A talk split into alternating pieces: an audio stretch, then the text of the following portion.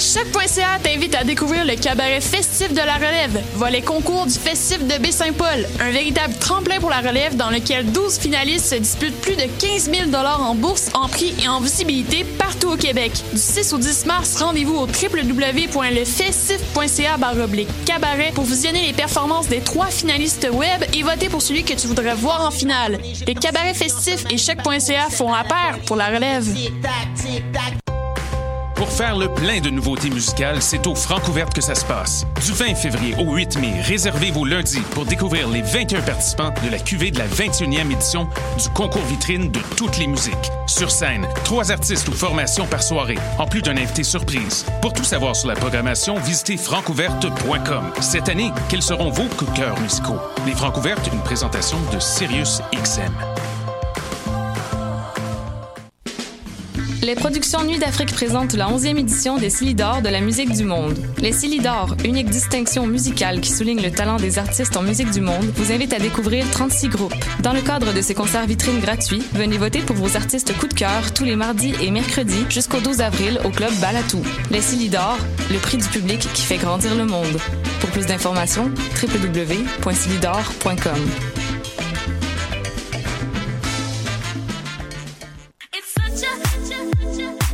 60 minutes de bonheur et de pas de danse. Ça se passe tous les samedis à 14h sur choc.ca avec votre émission du coup qui vous transporte sur la scène électro d'ici et d'ailleurs. Vous écoutez Choc pour sortir des ondes.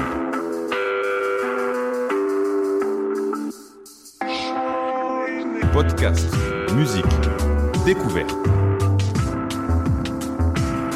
Sur choc.ca. La musique au rendez-vous.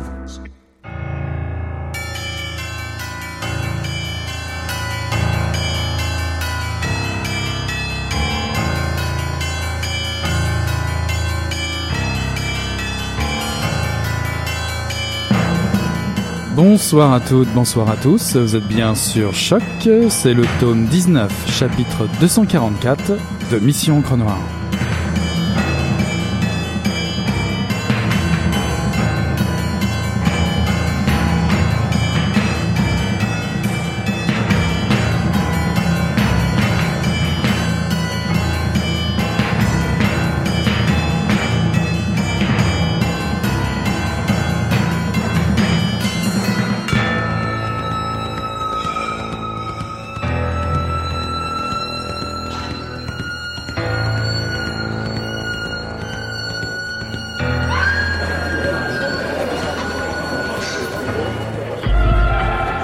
Versailles, le quartier général des escouades spécialisées du SPVM.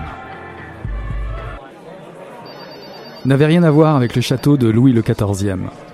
Le nom référait plutôt à la place Versailles, un centre commercial qui, au croisement de la rue Sherbrooke et de l'autoroute 25, affichait lourdement ses 40 ans, 45 ans.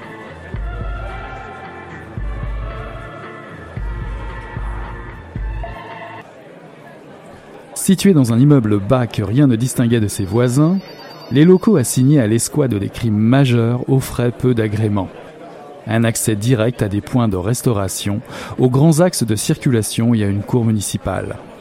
Pour les membres de l'escouade des crimes majeurs, la proximité de leurs collègues du crime organisé, des mœurs et des crimes économiques était à la fois une bénédiction et un problème. S'il était facile d'accéder rapidement à un collègue, il était difficile d'y garder un secret. Surprenant retrouva Brazo au Tim Horton où ce dernier avait ses habitudes. Dernier signe de sa guerre contre les calories, LP se contentait ce matin-là d'un café noir et d'un unique beigne à l'ancienne. C'est reparti, annonça Brazo en brandissant le journal de Montréal. En première page, sur une photographie montrant les autopatrouilles immobilisées devant le 1013, s'étalait en grosses lettres rouges. Poignardé et scalpé par un schizophrène. En page 3, le visage de Marina Barrios apparaissait dans un encadré. Le cadavre du médecin était encore chaud. Maudit vandale, grogna surprenant.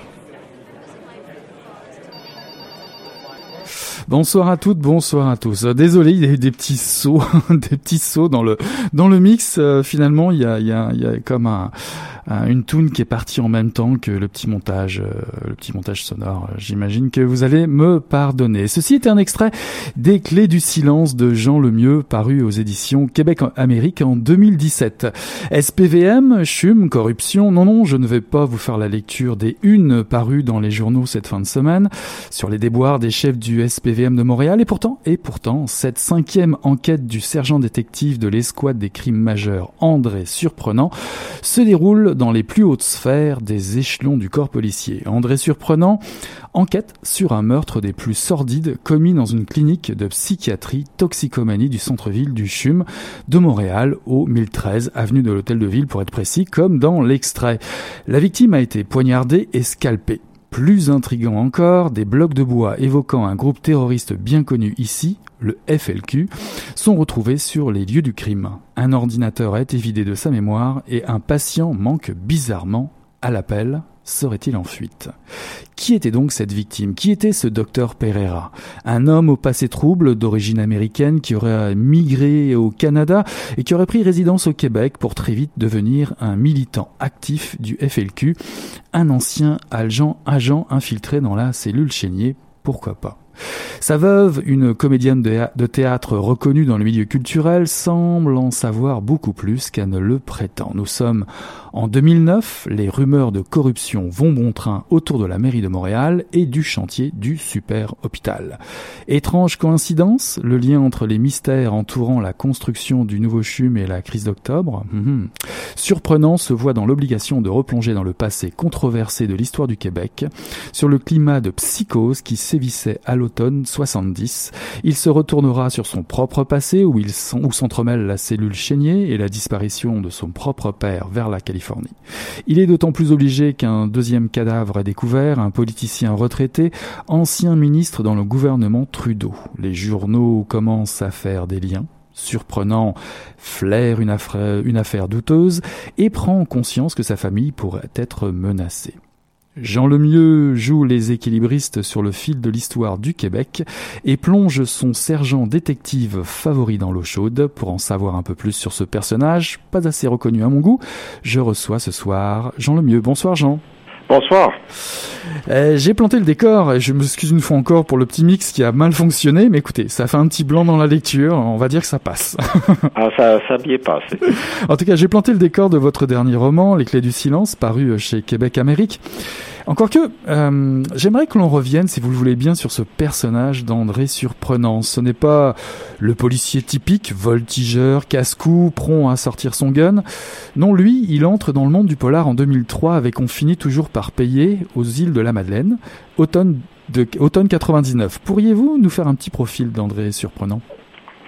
André Surprenant, euh, il est entré de, disons, dans sa première aventure, il était sergent enquêteur aux îles de la Madeleine, dans un poste assez obscur. Euh, il avait la, presque 40, il avait 40 ans.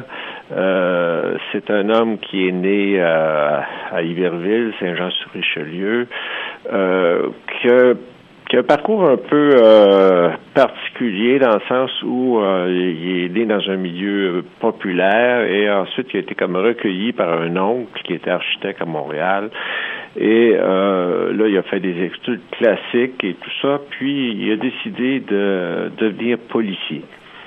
en partie pour d'une certaine façon élucider le, mystère qui est entre sa vie, c'est-à-dire la disparition de son père euh, en octobre 70, alors qu'il lui avait 9 ans.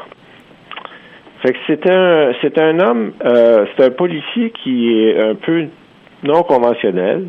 Euh, c'est pas des histoires qui sont euh, parsemées de, de, de chasse à l'homme et de scènes de violence. C'est plus des polars d'atmosphère. Surprenant, c'est un, un, intuitif euh, qui procède euh, lentement et un peu en désordre. Euh, c'est un amateur de bon vin. C'est un c'est un mélomane. Et c'est un peu le, portrait du personnage. C'est un amateur de bon scotch, en tout cas. Ah oui, oui, oui. comment vous est venu le, le nom de si équivoque et inoubliable du sergent détective surprenant? Comment m'est venu son nom? Premièrement, c'est surprenant. C'est un nom de famille qui est porté dans la, dans, dans la région du Richelieu. Euh, c'est pas un nom fréquent, mais c'est pas un nom rare non plus. Puis, euh, je, je, donne toujours à mes personnages des noms qui, qui sont, en guillemets, euh, dans le sens que c'est des, des familles qui vivent euh, dans le coin. Et je trouvais que c'était, c'était, euh, que ça faisait un certain effet. Parce que, évidemment, c'est un drôle de nom de famille, hein, surprenant. puis, euh, fait que je l'ai gardé comme ça. Puis, euh, il faut comprendre que quand j'ai écrit le premier, je pensais pas d'en écrire d'autres. C'était euh, c'était euh, pour m'amuser. Puis mais alors, est-ce que, est que, vous réalisez le chemin parcouru depuis, ben, depuis cinq romans finalement Oui, oui, oui. Oui, c'est sûr que qui est devenu une série, ça se caractérise dans le sens où euh, le personnage n'est pas toujours dans le même temps. C'est-à-dire que euh, il y a des séries de, de, de polars où le, le, personnage évolue peu.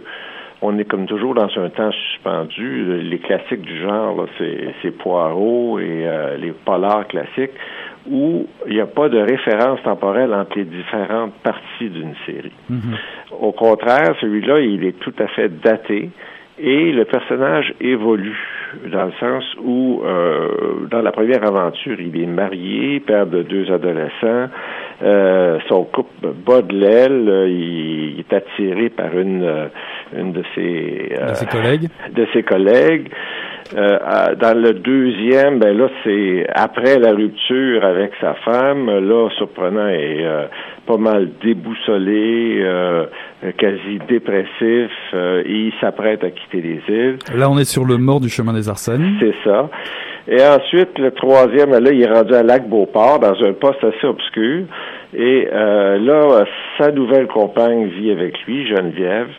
Et euh, Geneviève Savoie, qu'on va retrouver aussi dans, dans, le plus récent. Là, on est dans L'homme du jeudi au Québec, à Québec. C'est ça. Et euh, Bon, ensuite, euh, j'ai comme voulu euh, transplanter surprenant Montréal parce que euh, Montréal, c'est en même temps, c'est la seule grande ville au Québec, c'est la seule, c'est la plaque tournante du crime. Et euh, à un moment donné, ça prend de la matière pour faire des polars. Puis mm-hmm. euh, j'ai vécu à Montréal, je, suis originaire de la région, puis je voulais aussi décrire la ville que, que j'aime beaucoup. Fait que j'ai transplanté Surprenant à Montréal dans le quatrième qui était euh, comment ça s'appelait déjà là le, mauvais le, mauvais côté des choses. Le mauvais côté des choses, c'est ça. Fait que là, euh, le surprenant est au SPVM dans ce que j'appelle l'épicentre du centre euh, du, du, crime québécois. Et euh, là, ça donne l'occasion, ben là, il s'est frotté à la mafia, euh, au, euh, aux gangs de rue. dans ce, le dernier, ben là, c'est les intrigues politiques, c'est la corruption gouvernementale, tout ça. Là, il est dans les ligues majeures. Puis là, surprenant, a évolué dans un presque dans un chef d'équipe. Euh, c'est un policier qui a 45, 48 ans, et là, il est plus sûr de lui. Euh, il a un peu une figure euh, un peu à la maigret, je dirais. Là, ouais, ça c'est marrant parce que j'avais j'avais l'intention de vous parler de Simenon. Mais alors justement, vous parlez de, de cette évolution depuis les, les, îles de la Madeleine qui vous amène qui amène votre personnage à Beauport puis à Montréal. Comment vous trouvez-vous justement Montréal comme terreau de polar par rapport à Québec ou aux îles de la Madeleine? Qu'est-ce qui change fondamentalement?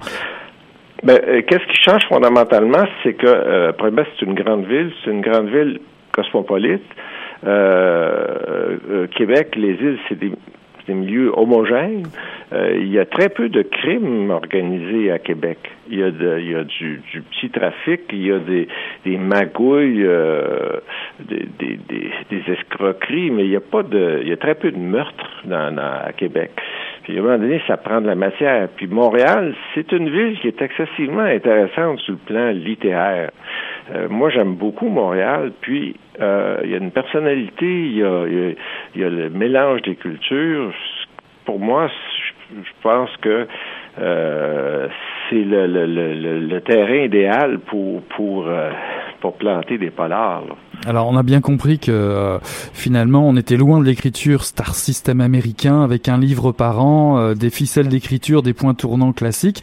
Euh, on est plutôt dans un, un, roman où le personnage principal finalement est très proche de, de, de sa vie de famille, au-delà des intrigues qui se nouent à chaque roman. C'est comme un, un prérequis. Vous travaillez beaucoup l'entourage du personnage.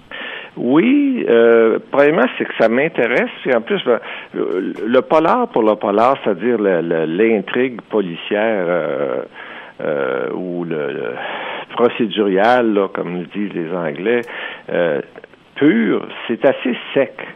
Euh, ça manque de, de, de substance. Puis,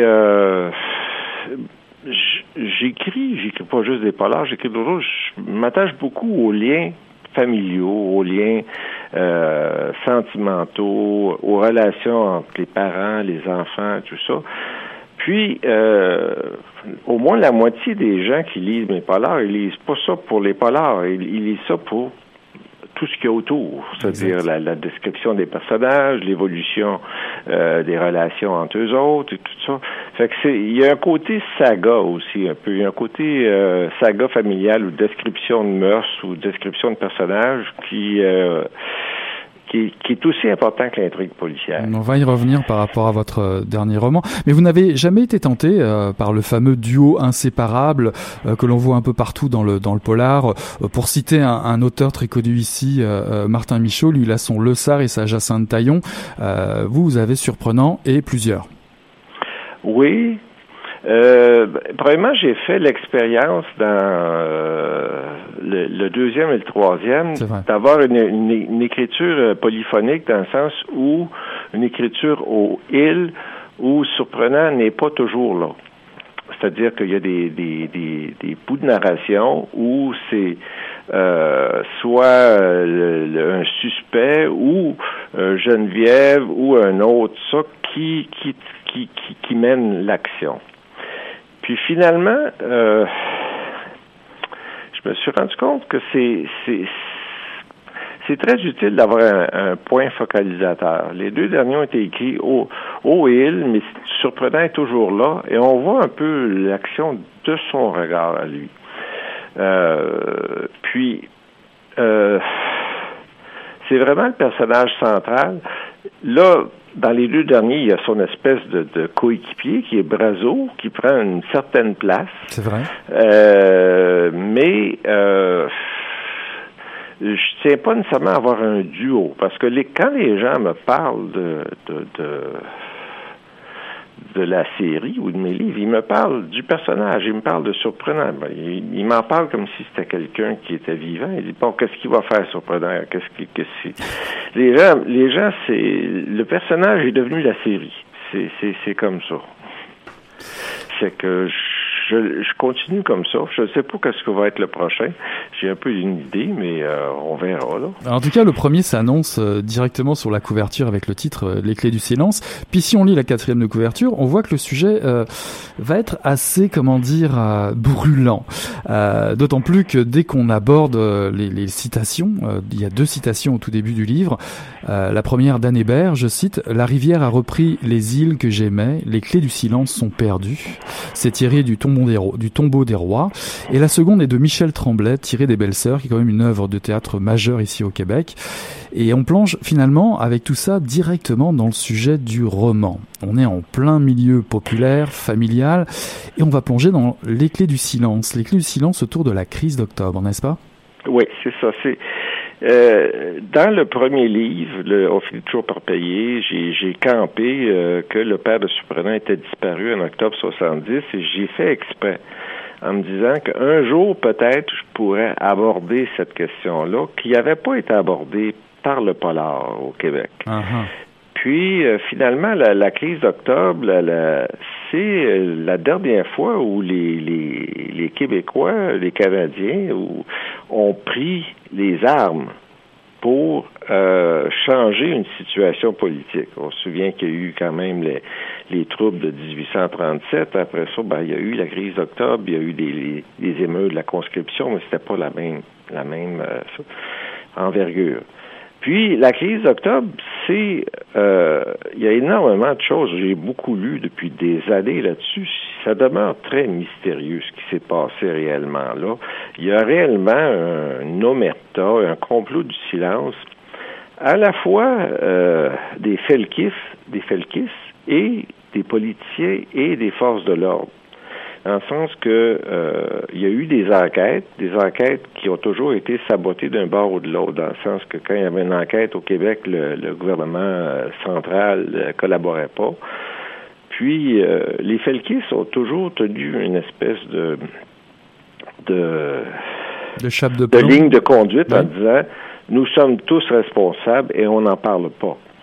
dans le sens que on ne sait pas vraiment ce qui s'est passé. Et euh, c'est évident aussi que, essentiellement, c'est une, une manœuvre de, euh, du gouvernement euh, fédéral pour les, ces, gens-là, les Felkis auraient pu être arrêtés dix fois avant. Et ça n'a pas été le cas parce qu'il d'une certaine façon la crise a servi d'électrochoc politique pour essayer de de de mettre des bâtons dans les roues dans le mouvement indépendantiste qui prenait sérieusement du euh, de la force euh, au tournant des, des années 70. Là. Et euh, tout ça, bien évidemment, ça m'a ça m'a tenté d'en parler. il y a d'autres auteurs qui en ont parlé d'une autre façon, comme Louis Hamelin dans la, la, la Constellation du Lynx, qui est mm-hmm. un grand roman. Mais j'ai eu j'ai eu envie d'en parler, premièrement parce que ça me passionnait aussi, pour que les jeunes qui n'ont pas connu ça euh, sachent un peu peut-être de ce qui s'y intéresse un peu. C'est sûr que je savais que j'abordais un sujet euh, délicat. C'est ça. Parce que vous citez vos sources euh, en fin de livre, il y en a beaucoup, et, et on s'entend aussi sur le fait qu'on n'est pas du tout chez Jacques Ferron ou Hubert Raquin, on n'est pas dans un texte militant ou même historique, mais vous mettez en place dans votre intrigue des éléments très riches du passé. Oui, parce que vous citez quand même beaucoup de, personnages qui ont existé, d'autres non. Oui. Quand je, cite des personnages qui ont existé, c'est que ce sont des, choses qui se sont avérées ou qui ont circulé dans les médias. Dans le sens que c'est pas euh, pas des choses que j'ai inventées. Il y a des choses que j'ai parlé de certains événements que j'ai eu par euh, je dirais par source euh, interposée euh, il y a très peu de choses comme ça. Mais euh, c'est essentiellement euh, ce, qui, est dit de, de, de, de, ou de Trudeau ou de ci ou de ça, ce sont des choses qui, sont, qui ont été dites dans les commissions d'enquête ou dans les journaux. Entre ces personnages réels-là, ben, il circule des personnages inventés. et là, ben là, évidemment, le, romancier peut s'en donner à cœur joie. Bah oui, parce qu'on on imagine bien que le contexte est très euh, dramatique et propice à, l'intrigue, parce que vous êtes obligé de plonger dans l'histoire du Québec et vous profitez des, des aspects les, les, les, moins connus, les plus sombres euh, autour d'un enlèvement, bah, évidemment Pierre Laporte, les connexions avec les USA, vous en parlez tout à, tout à l'heure, la corruption des services de police, les rapports ambigus euh, avec la, la, mafia, mais tout ça, ça reste très très fluide. C'est, je me demande même si c'est pas une, une, une d'une manière une façon aussi pour vous d'étoffer euh, le profil de votre personnage euh, d'entrée surprenant, puisqu'on découvre en fait aussi son passé étrangement lié à cette affaire.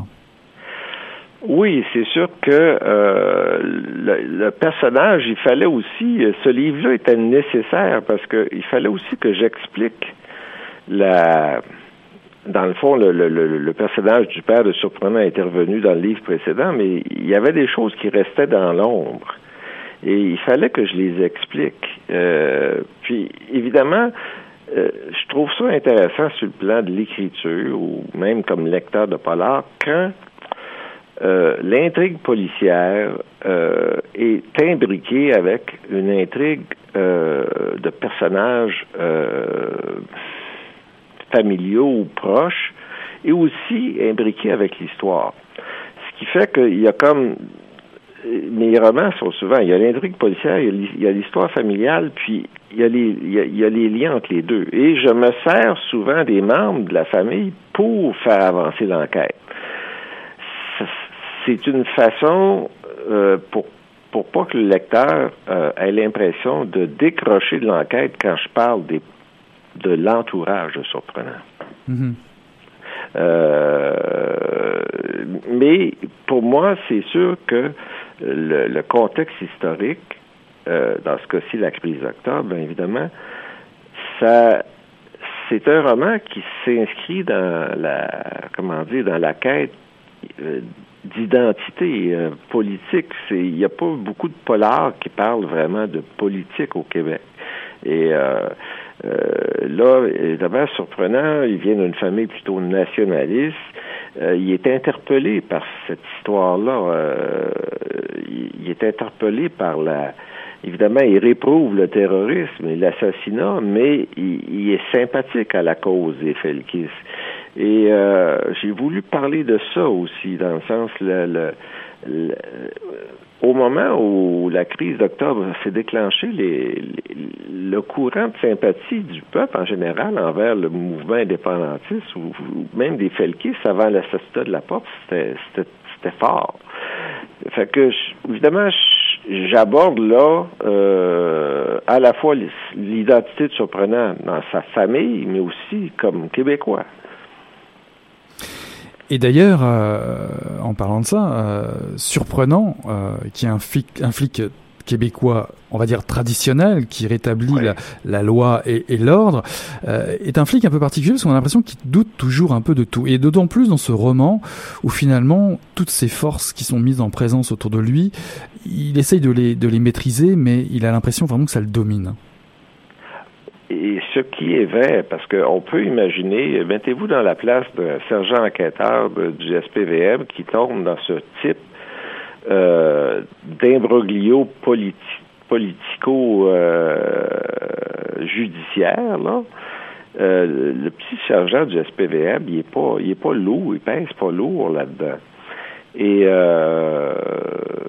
il y a une certaine paranoïa chez Surprenant, aussi le constat que lui, il peut agir jusqu'à un certain point, mais il, il, euh, quand on voit d'ailleurs à la fin du livre quand il y a question des mises en accusation, de la récupération mhm. par les médias, par les sphères politiques, on voit que il est déçu parce que il a l'impression de ne pas avoir tellement euh, rétabli la justice.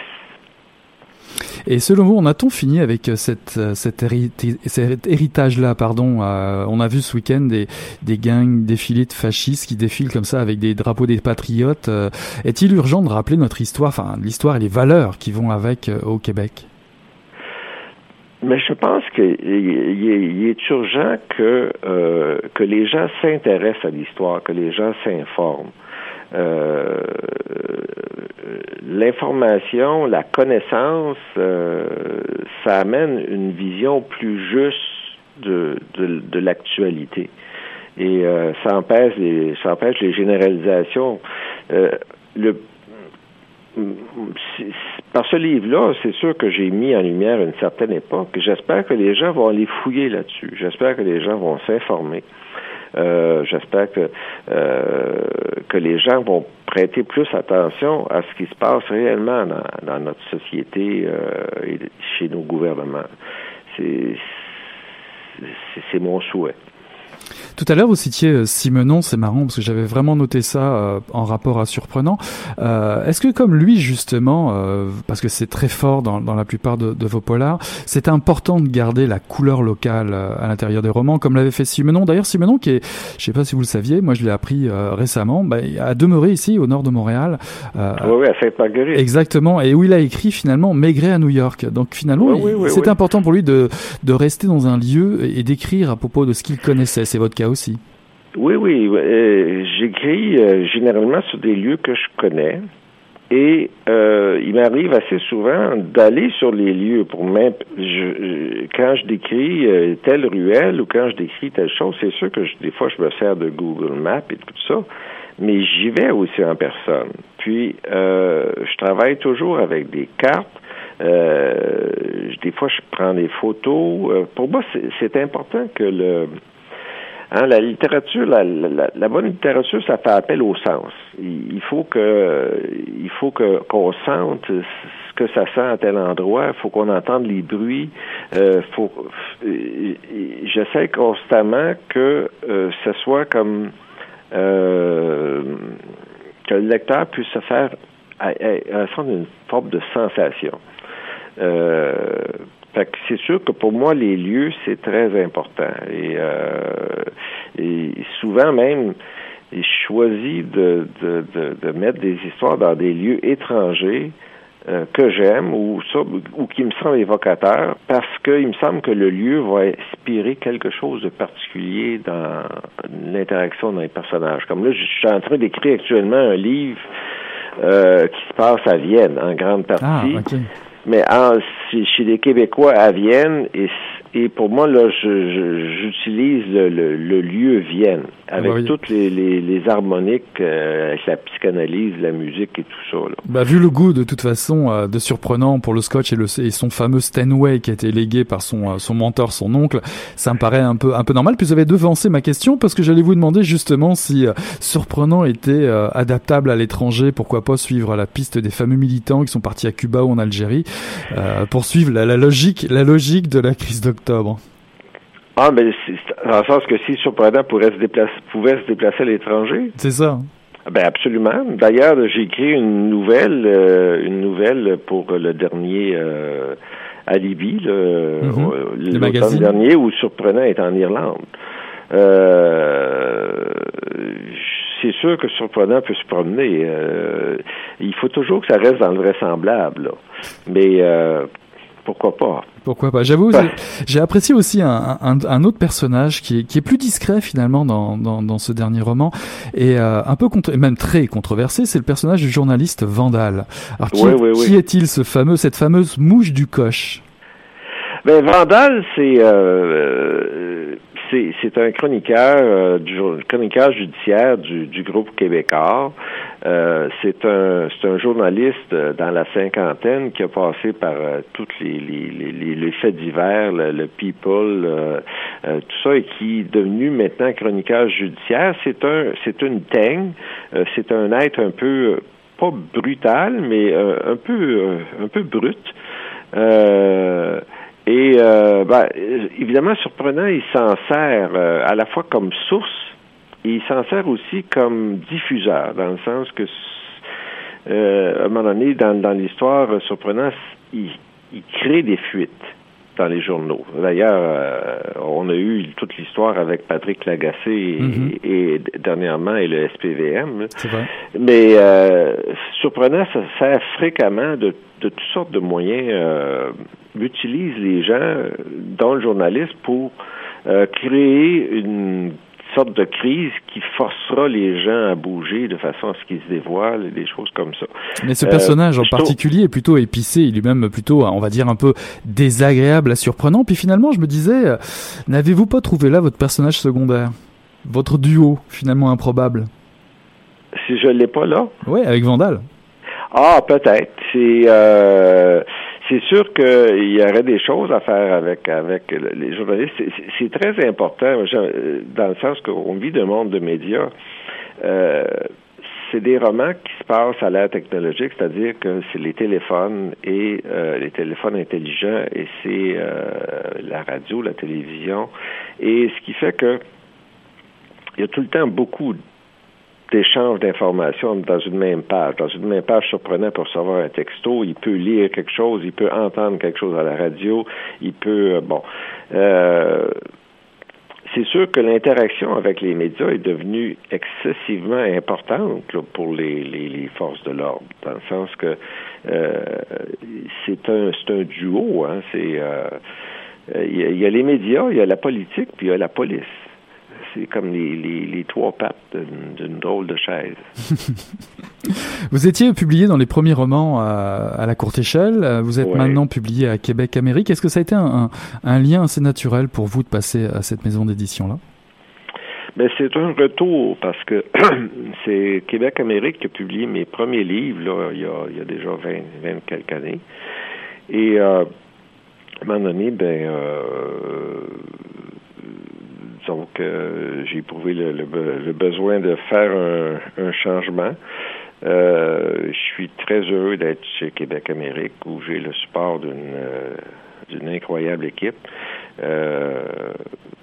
mais vous savez, c'est comme l'édition, c'est un c'est un marché assez risqué, surtout actuellement.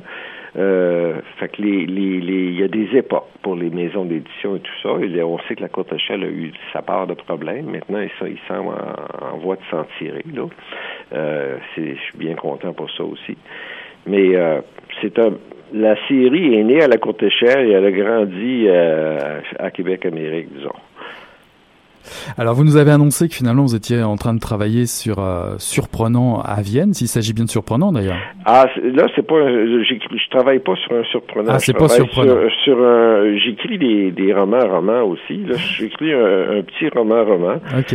Et euh, le prochain Surprenant c'est curieusement c'est ça va peut-être être un petit aussi. Ah bah c'est j'ai déjà j'ai déjà un lieu. Euh, c'est possible même qu'il y ait une espèce de petit de petit intermède là, aux îles de la Madeleine la prochaine fois, une espèce de, de petit surprenant en vacances. Là. parce que là, on est, on est rendu en 2009 sur ce dernier roman. Euh, Surprenant, trouve qu'on oublie trop ici. C'est un peu les, les ces, dernières paroles, on va dire. Euh, mais avec toute cette époque, Trump au pouvoir euh, et d'autres aussi qui est très controversé qui s'annoncent en Europe, euh, va-t-il pouvoir tenir jusque-là, Surprenant? Ah, pourquoi pas? Dans le sens qu'il y a plein de euh, il y a plein d'événements politiques qui sont passés. On peut penser au carré rouge. Toute la, la ça, serait, une époque intéressante en 2012. Uh-huh. La Charbonneau, euh, Charbonneau aussi, le rapport Charbonneau. On ne sait pas non plus comment surprenant. Surprenant a le don de se mettre les pieds dans les plats par rapport à ses supérieurs. On ne sait pas s'il va toujours rester dans les bonnes grâces au SPVM. On peut y ajouter toutes sortes de choses. Euh, on verra en temps et lieu. Euh, d'accord. merci beaucoup d'avoir été notre invité à l'émission, euh, Jean Lemieux. Je rappelle le titre de votre dernier roman, Les Clés du silence, paru en 2017 aux éditions Québec Amérique. En tout cas, on vous attend pour votre prochain roman avec grand plaisir. Merci beaucoup. Merci. À bientôt. Bonne soirée.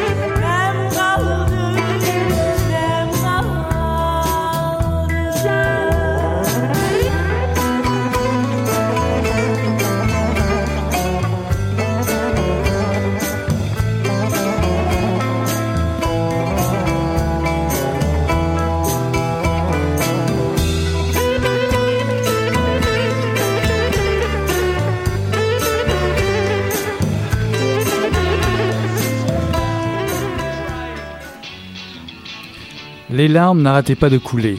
Ça faisait beaucoup d'émotions d'un coup. Je regardais le petit écran vert sur le mur en face de moi.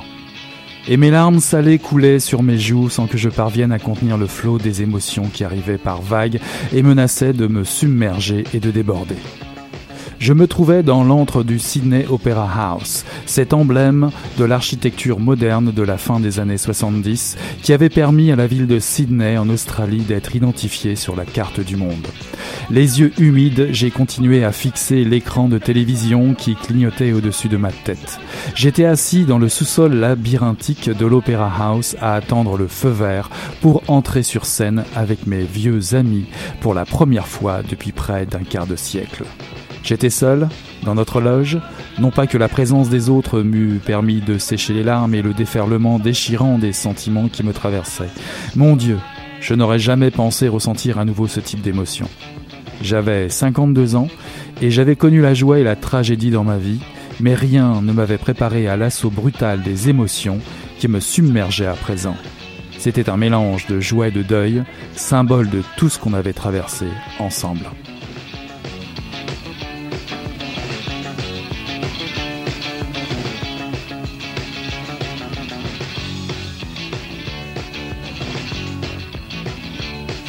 Jumping in Someone Else's Train. Ceci est un extrait de Cured, Two Imaginary Boys de Lol Tollerst, paru en 2017 aux éditions Le Mot et le Reste. Euh, le soleil brûlant de la vallée de la mort peut atteindre jusqu'à 56 degrés Celsius.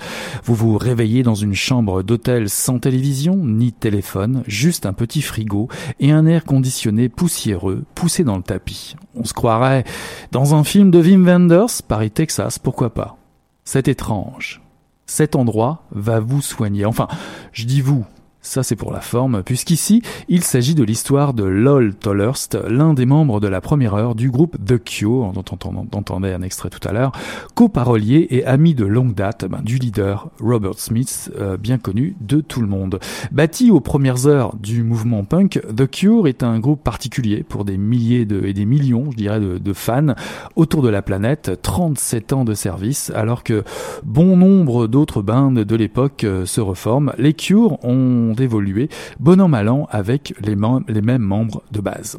Lol Tollerst lève le voile sur ces années riches, non seulement pour laisser une trace d'une trajectoire exceptionnelle, mais aussi pour léguer ses mémoires. Une histoire forte comme un roman qui débute par une solide amitié, une fulgurante ascension artistique freinée par une fatale addiction à l'alcool, à l'alcool, pardon, qui peut-être à l'alcool avant, je ne sais pas, c'est pas mentionné dans le livre. En tout cas, cette addiction à l'alcool qui le précipitera euh, dans une chute, qui le laissera quasiment ruiné. Vous tenez en main avec ce livre l'histoire d'une rédemption, celle d'un homme pour qui plonger trop vite dans un univers irréel, celui des célébrités et de l'industrie de la musique, cherchera sans cesse une issue de sortie, et celle-ci aboutira à ce livre que vous tenez en main.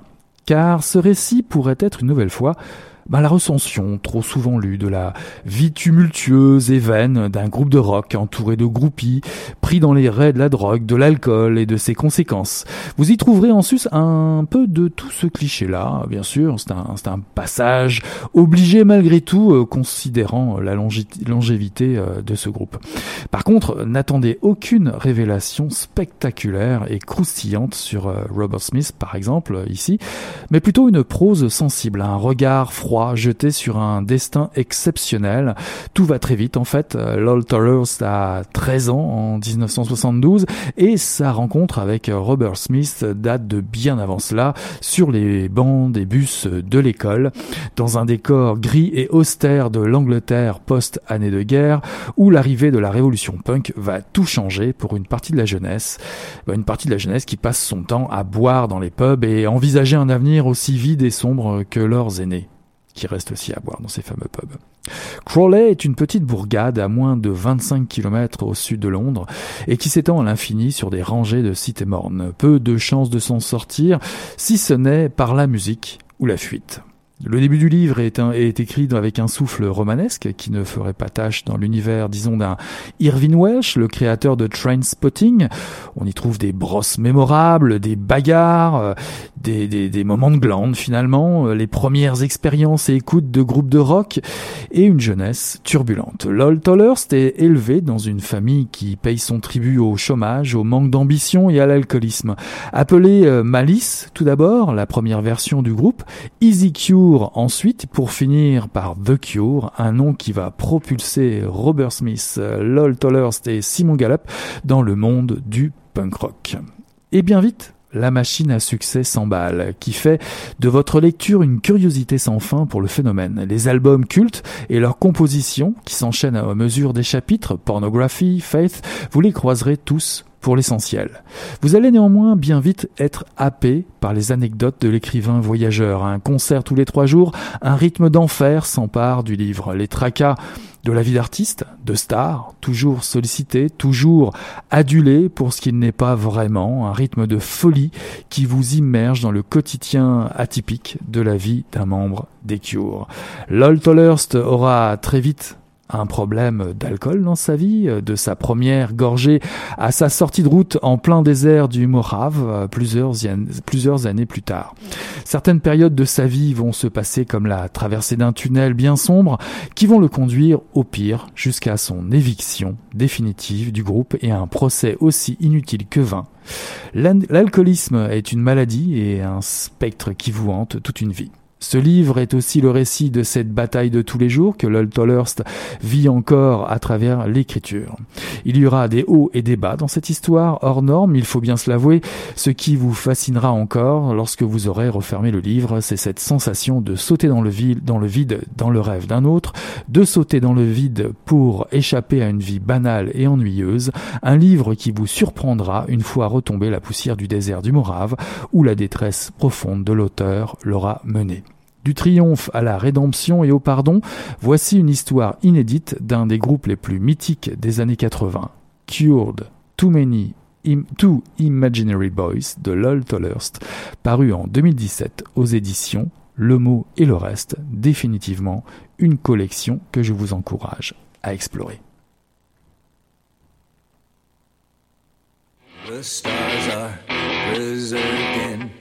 The sky an archive of life.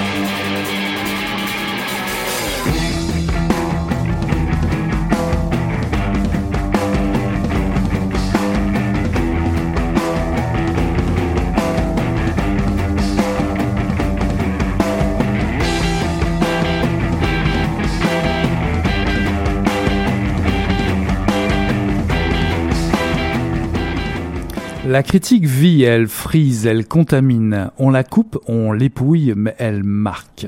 Elle pousse sur l'art, elle suit les modes et où sont naturels? Elle vieillit, se fait rare ou blanchit. Comment penser l'enracinement de l'art dans la critique, de la critique dans l'art? Biographème de rencontres critiques qui marquent une vie. Petites histoires de corps à corps avec la critique haïe et désirée, séjours de haine salée, qui fait écrire certaines œuvres commencent contre. Ou encore, Que devient sel lorsqu'ensérré entre des guillemets? Les mots changent-ils de valeur quand on les additionne? Que fait le sel aux cheveux à la critique? Quelles images peut-on créer quand on décloisonne les sens? Que peut faire la typographie que le verbe ne peut pas? Ceci est un extrait de Mobius 152, hiver 2017, intitulé, entre guillemets, celle, je ferme les guillemets, j'ouvre les guillemets, cheveux, la critique, je ferme les guillemets. Il y a du nouveau à la revue Moebius, un nouveau format, une nouvelle couverture et surtout une nouvelle présentation à l'occasion du changement de direction et de rédaction. Pour ceux et celles qui hésitent encore devant le présentoir à magazine, dirigez-vous directement vers l'espace littérature et spottez la couverture rose bleutée qui est signée Pascaline Lefebvre, auteur chez La Mauvaise Tête en 2014 d'un ouvrage qui s'appelle Comment faire. C'est la première artiste en résidence à l'année puisque c'est désormais la règle pour le magazine, magazine Moebius qui paraît quatre fois par année. Je rappelle pour ceux et celles qui hésitent donc toujours devant le comptoir revue avant de se lancer dans une aventure de lecture et découverte littéraire en tout genre et inédite, tout ça au pluriel, que la revue euh, Moebius se définit comme un espace qui se fiche des genres cloisonnés et se permet d'intégrer des écrits sous toutes les formes et ses nouvelles contes poésie pour encourager la pluralité en littérature et diversifier les voix. Au-delà d'expérimenter les différentes formes, la revue se charge également d'encourager les nouvelles voix en littérature par ceux et celles qui créent la littérature d'aujourd'hui et de demain. Pour ce numéro 152, euh, la revue a pris de l'embonpoint plus large et ramassé sur la hauteur.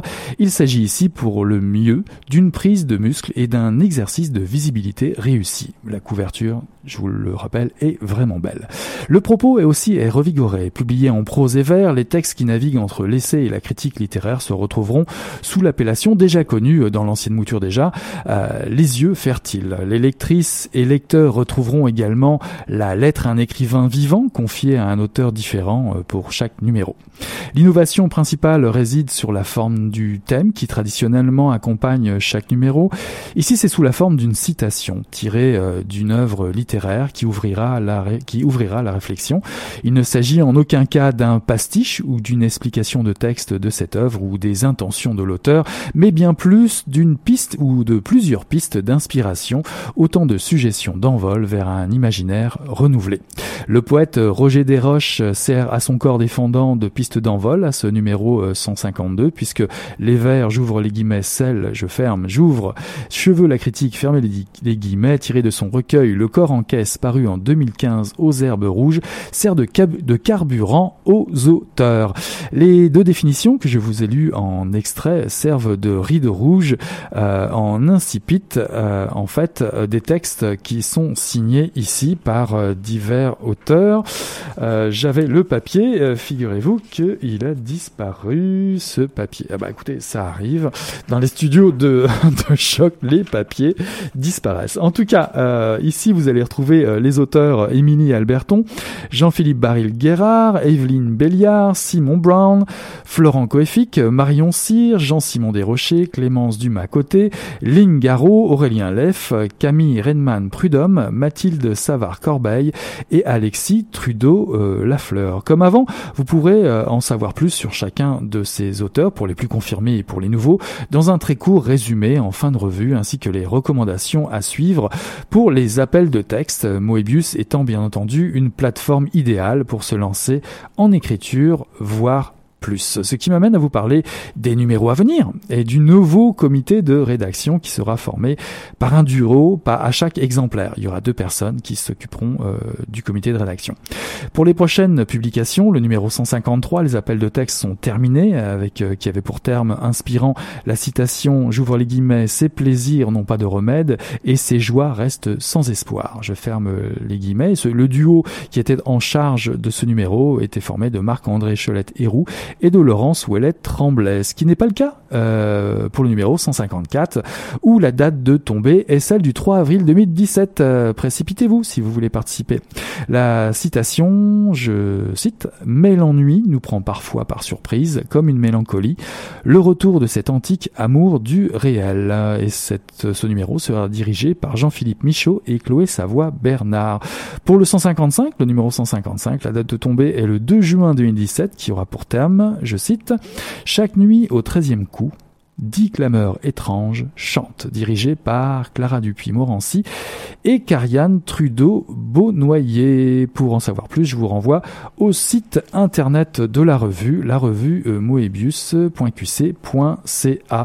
Je m'en voudrais pour finir de ne pas vous citer la nouvelle mouture du comité de rédaction au complet pour vous concocter une revue de la meilleure qualité d'ici au Québec, ici des meilleures qualités ici au Québec. Euh, il s'agit de Marc-André Cholet-Héroux, Roxane Desjardins, Clara Dupuis-Morancy, Jean-Philippe Michaud, Laurence Ouellette-Tremblay, Chloé Savoie Bernard, Jean-Michel Théroux et Karine Trudeau Beaunoyer. Pour ne plus hésiter donc euh, devant votre comptoir à revue, essayez donc pour changer la revue Moebius si ce n'est déjà fait. Je vous recommande en tout cas pour ma part la lettre à Michel Houellebecq dans le dernier numéro 152, tout comme euh, Jean-Simon Desrochers et la saveur des belles découvertes de nouveaux auteurs. La revue 152 de Moebius est arrivée dans votre, euh, chez votre libraire préféré. Voilà qui conclut euh, finalement, euh, la mission Encre Noire, tome 19, chapitre 244. Nous sommes le mardi 7 mars 2007.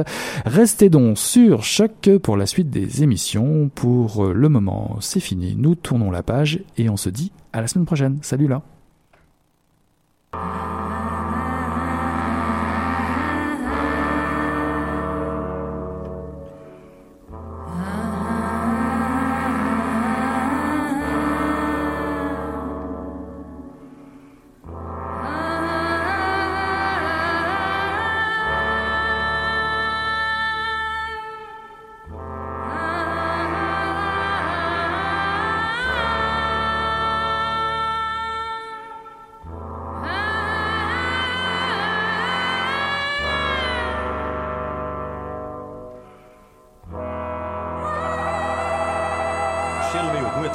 cheirando alguma coisa e fedeu as coisas. Mas o negócio tava bom, bicho. O negócio tava bom, só quando ele tava tão entupido. Gostoso!